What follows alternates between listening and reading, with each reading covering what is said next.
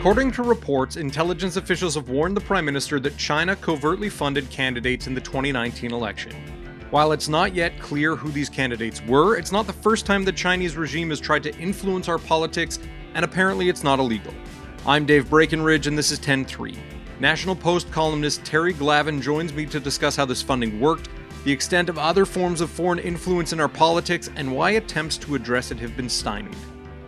Don't forget you can find us on Apple Podcasts, Spotify, Google, we're even on Amazon Music now. I'd love it if you could leave us a rating, a review, and tell your friends about us.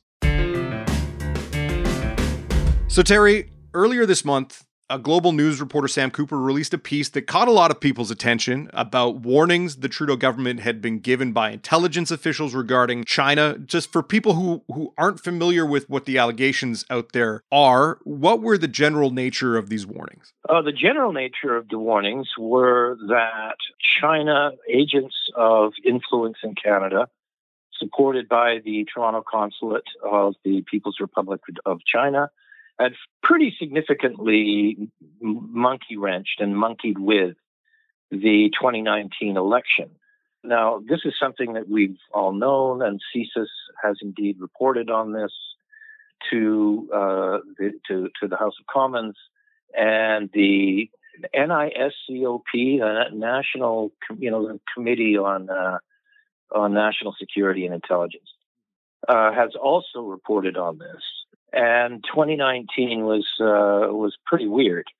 Uh, 2021 was pretty weird too. But what Sam reported was he kind of put flesh on the bones of a lot of this stuff, and very specifically, he reported that the Toronto consulate had made about $250,000 available to an Ontario MPP who had then transferred the funds in some fashion into a network of uh, campaign staff and actually people in, working in MP's offices as well.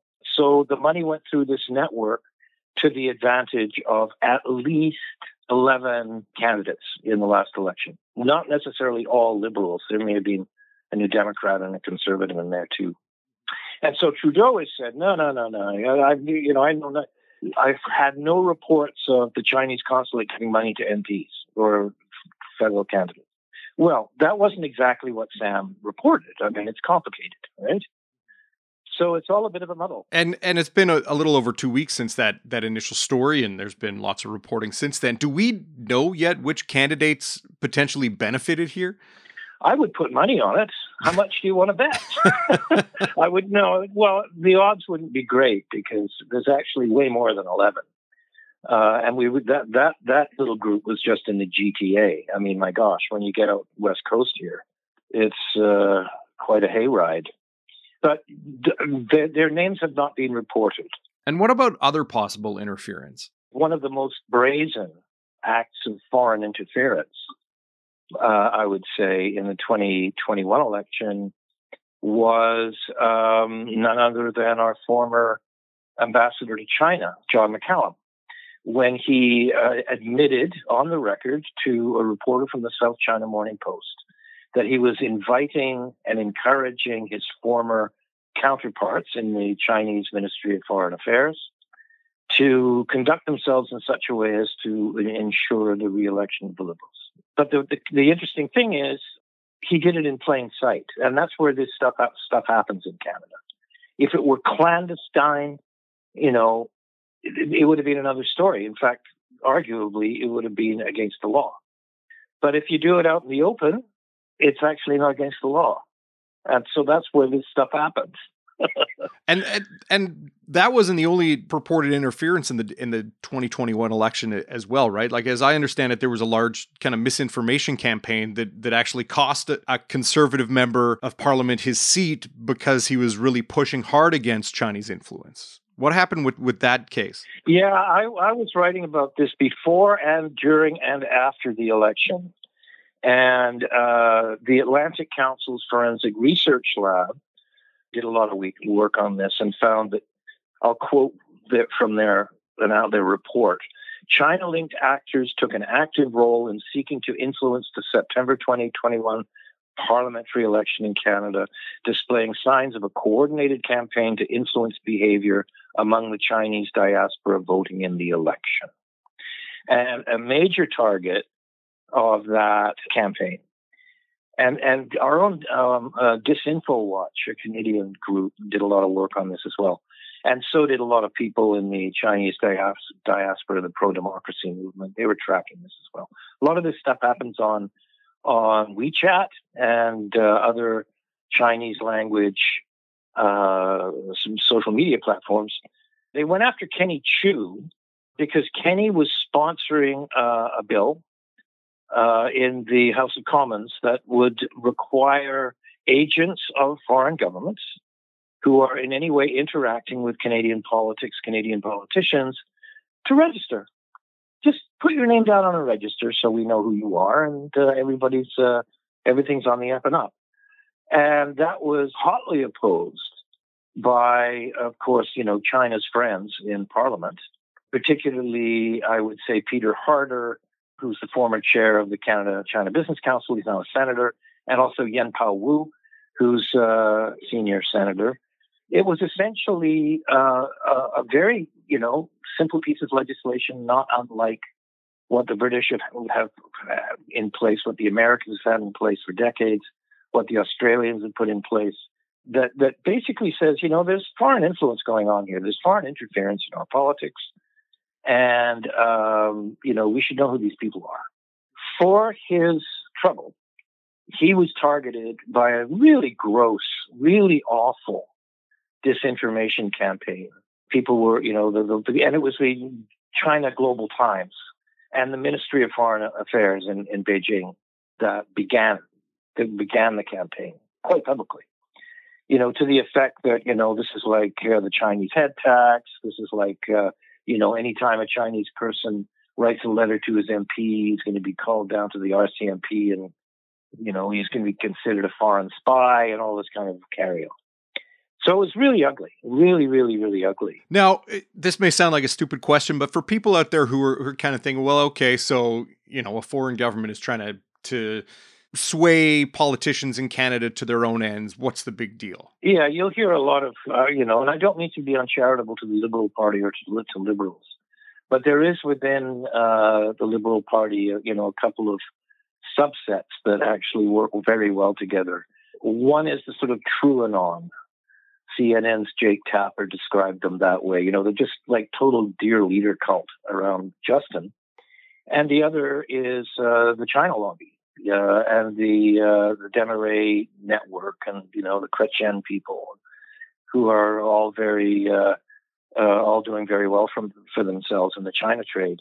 There is uh, nothing wrong with another democracy. Uh, you know, people in another democracy giving out of themselves about politics in in Canada, and there's certainly nothing wrong with Canadians giving out of themselves about uh, about uh, politics in another democracy. We do it all the time with the Yanks, and they do it all the time with us. And sometimes it's a little overbearing. You know, when you get Michael Moore coming up to Canada and basically showing up at election rallies. But you know, we can have it out, right? We can have a we can get into fisticuffs, and it's all very gentlemanly, and uh, you know, it's all very rule of law. But China is not a democracy. China is an imperialist, state capitalist torture state. And they are on the rampage throughout the world. They've completely upset the post war consensus, the liberal rules based international order that emerged in the late 1940s. They completely destroyed the United Nations. The sort of China, you know, the Beijing, Moscow, Tehran axis. You know, there's a war in Ukraine going on right now. It's, a, it's, it's nasty out there. So, yeah, there's a big difference between China doing something like this and the United States doing something like this. And, you know, the Americans are not interested in some subverting Canadian politics to the to, to the purposes of their, you know, grand scheme of global conquest or something like that. You know, there's there's Republicans, there's Trumpists, there's Democrats. They're a bunch of they're crazier than we are. We'll be right back.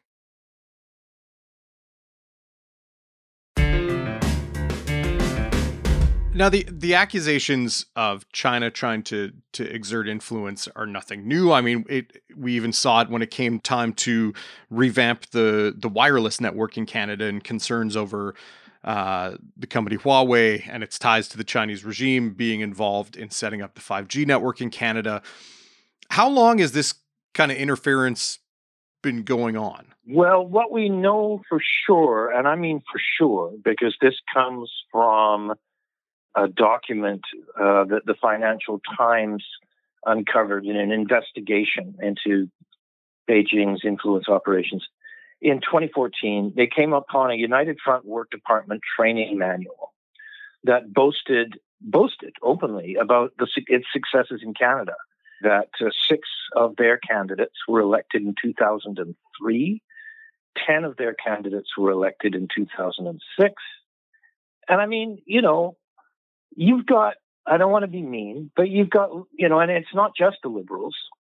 Uh, you know, you've got Senator Victoreau and you've got, you know, well, my goodness, we had uh, Jean Charest, you know, who was working for Huawei, not quite a lobbyist, certainly not in the capacity of a lawyer, but his job was to uh, try to stick handle Huawei through all of our national security tripwires and get them embedded into core 5G in Canada.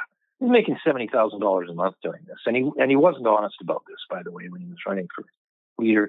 But it's mostly it's I hate, I hate to be mean, but it's it's almost almost entirely the Liberal Party, and you know they're quite open about this.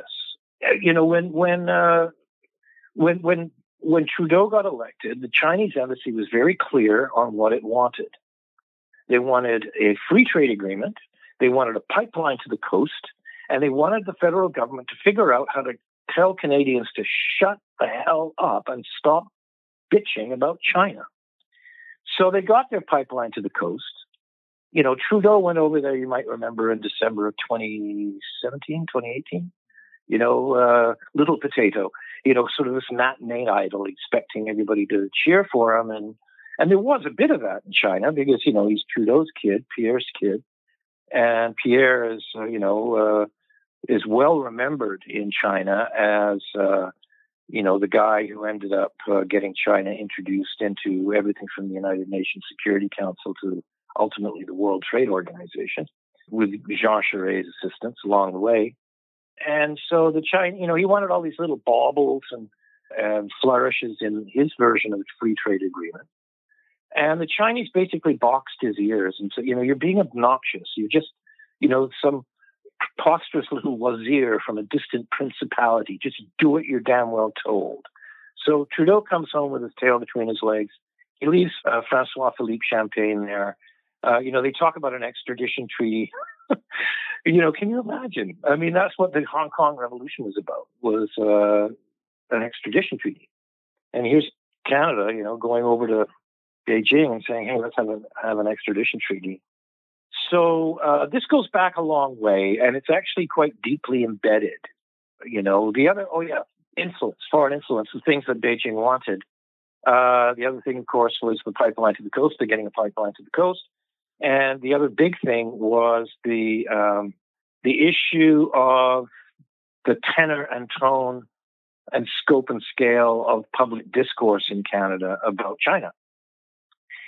So what uh, you know after having the the the chairman of the Canada China Business Council head his transition team, Peter Harder, and then putting him into the Senate, Trudeau plucked Greenspon, the, the, the former editor of the Globe and Mail, put him into the Public Policy Forum, and the Public Policy Forum initiated a two year effort to tell Canadians how wrong they were about China, to mani- manipulate public opinion, essentially, about China.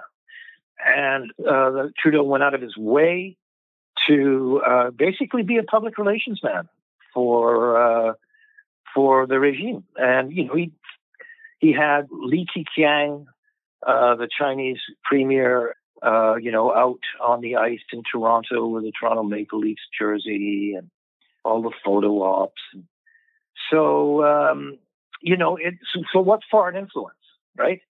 What is CSIS supposed to do when they go looking for, uh, you know, a very specific foreign influence operation in this country, and they find they find liberal cabinet ministers, they find senators, they find their own prime minister, you know, at uh, hosting cash for access dinners, bringing senior Liberal Party donors together with Chinese billionaires and senior operatives for the Chinese Communist Party. So you know, it's kind of it's kind of wide open, right? Like we don't have law, and on on this, and and that that that's the thing to keep your eye on. I think is that if it happens out in the open, it's not clandestine. If it's not clandestine, it's not against the law it's become completely acceptable in Canada. So in the wake of this, in the wake of this global story, we have, you know, we have Justin Trudeau trying to call out Xi Jinping. We have MPs on the on the Procedure and House Affairs Committee saying they'd call testimony on the matter. What do you make of the, the PM's response to this? And do you imagine that the controversy around this story will lead to anything substantive like the kind of legislation that we've already tried to to bring in? Well, you know, I I'm not very good at the clairvoyance business, so I'm not going to predict. But there's a couple of things that I think people should keep their eyes on, and it's the, it's it's this business of of the law. You know, Trudeau's saying, you know, there was no problem in the 29 or 21 21 election. There was no threat to national security. Well, you know, actually, the the panel that was established uh, doesn't look into these kinds of things. And in fact, CSIS did make observations, did make reports to that uh, election interference observation panel, whatever it's called. But there was no there was no compromise to the overall uh, uh election process in Canada in 2019 or 2021. Nobody's suggested that, uh, and it's not clear. I mean, they're not always successful, right? I mean, the United Front campaign to against Kenny Chiu in 2019 was over the top. It was unbelievable. But he won that election. In 2021, he didn't. You know, when you've got Trudeau saying, we've got all the tools that we need, the intelligence agencies and the national security agencies in this country have got all the tools that they need to deal with this. And yet, the week before, in front of the House Procedures Committee, you have CSIS saying explicitly, we do not have the tools we need. We don't even know where to start.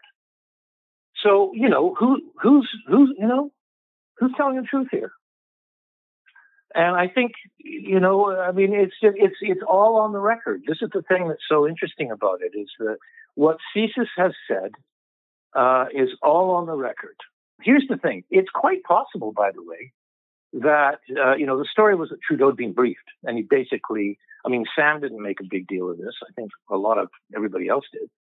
That Trudeau kind of sat on this information for nearly 11 months.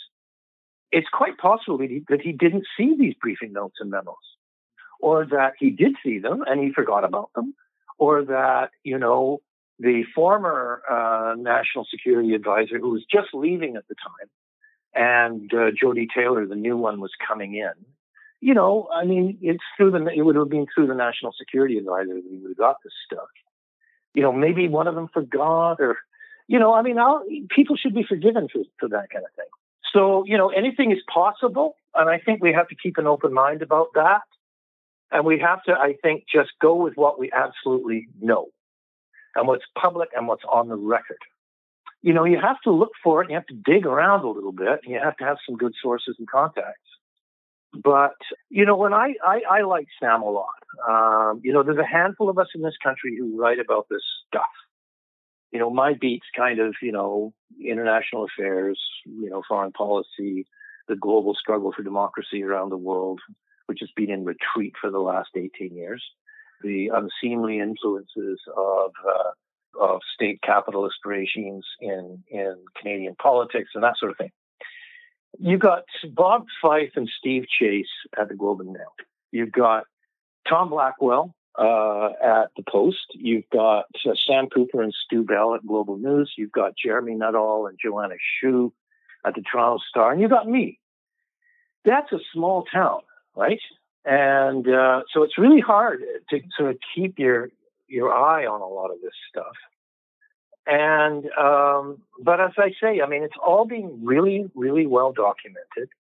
Uh, Amnesty International and the uh, uh, uh, the you know a coalition of Chinese diaspora groups have reported out three times now, and they've talked to CSIS at length about the extent of intimidation and espionage and bullying and threats that they have to put up with from these guys in Canada. And so it's actually, you know, it's kind of embedded in our culture now, unfortunately. So, one last question on this, Terry. We're not just talking about political interference, are we? I mean, I, I recall stories earlier this year talking about unsanctioned police stations being set up in cities like Toronto. We're talking about influence being exerted on everyday Chinese Canadians, aren't we? Totally, totally, totally. And that's the thing. And it really, I have to say, this is something that makes me very angry because you have a very visible and extremely vulnerable ethnic racial minority group in Canada. And they are victimized by these the, the, by these operations. And I mean they're terrorized by these operations. You know, we had I guess in 20 wasn't it 2019, I guess? You know, some of the some of the lads were uh, protesting, uh, you know, the Hong Kongers were out uh, they had a little rally in front of the Chinese consulate in Vancouver, and they had to hide in a church. And uh, you know the the police were called out. They closed 10th Street. They, these guys they show up in their McLarens and their Ferraris. You know it's not good. It, and and you know another thing is that uh, we just don't cover this stuff. Like I guess it was three was it three or four years ago now. There was a Pride parade in Montreal, and there was a delegation from Hong Kong, and they wanted to uh, they wanted to march in the pride. It was just a maybe a dozen, a dozen, a dozen kids. You know, they wanted to march uh, with in the pride parade in in Montreal, and the pride organizers mentioned this, and they thought it was really cool. And well, all of you know the the consulates people, you know, they marshaled all these thugs to come and honk their horns and scream and shout and uh, so the pride organizers wouldn't allow them to march. Now, you tell me, if this was some right wing American Christian Westboro Baptist church disrupting a pride parade in Montreal, it would be front page stories, banner headlines across the country. And, uh, you know, that's anyway, that's one of the things that makes me mad. Sorry about that. No worries. Yeah, it is, you know, um, it's an important story. I'm, I'm glad that there are people like you and, and others in this country who are who are working on it. Terry, as always, thanks for your time. Nice talking to you. 10-3 is produced by Tyler Dawson, theme music by Bryce Hall. Thanks to my guest, Terry Glavin, more from him at nationalpost.com. I'm Dave Breckenridge. Thanks for listening.